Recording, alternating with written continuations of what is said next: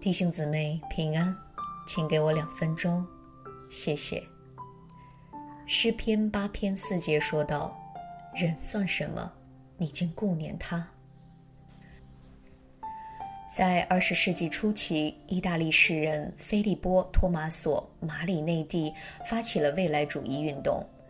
这一场艺术运动否定了过去，嘲笑传统的审美观念，并夸耀机械科技。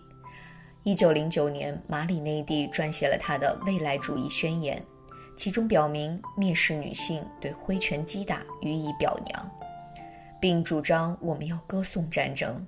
宣言的结论是。我们昂首屹立于世界之巅，再次向众星发起我们狂傲的挑战。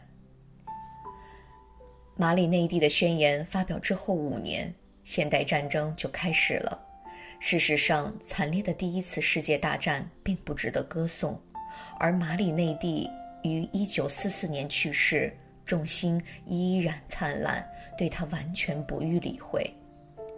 大卫王曾在诗歌中提到星宿，但观点却与马里内蒂截然不同。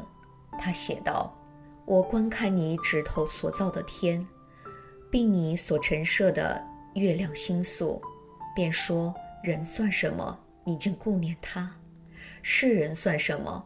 你竟眷顾他。”大卫的提问不是出于怀疑，而是出于谦卑。大卫知道。创造如此浩大宇宙的上帝确实顾念我们，他知晓关乎我们的每一个细节，不论是好是坏，是谦卑是傲慢，甚至是荒唐。挑战众星根本毫无意义可言，反而是他们挑战你我，来赞美我们的创造者。我们一起来祷告，亲爱的天父啊。我以赞叹、敬畏和谦卑的心，感谢你对我的爱。我是谁呢？你竟然如此爱我。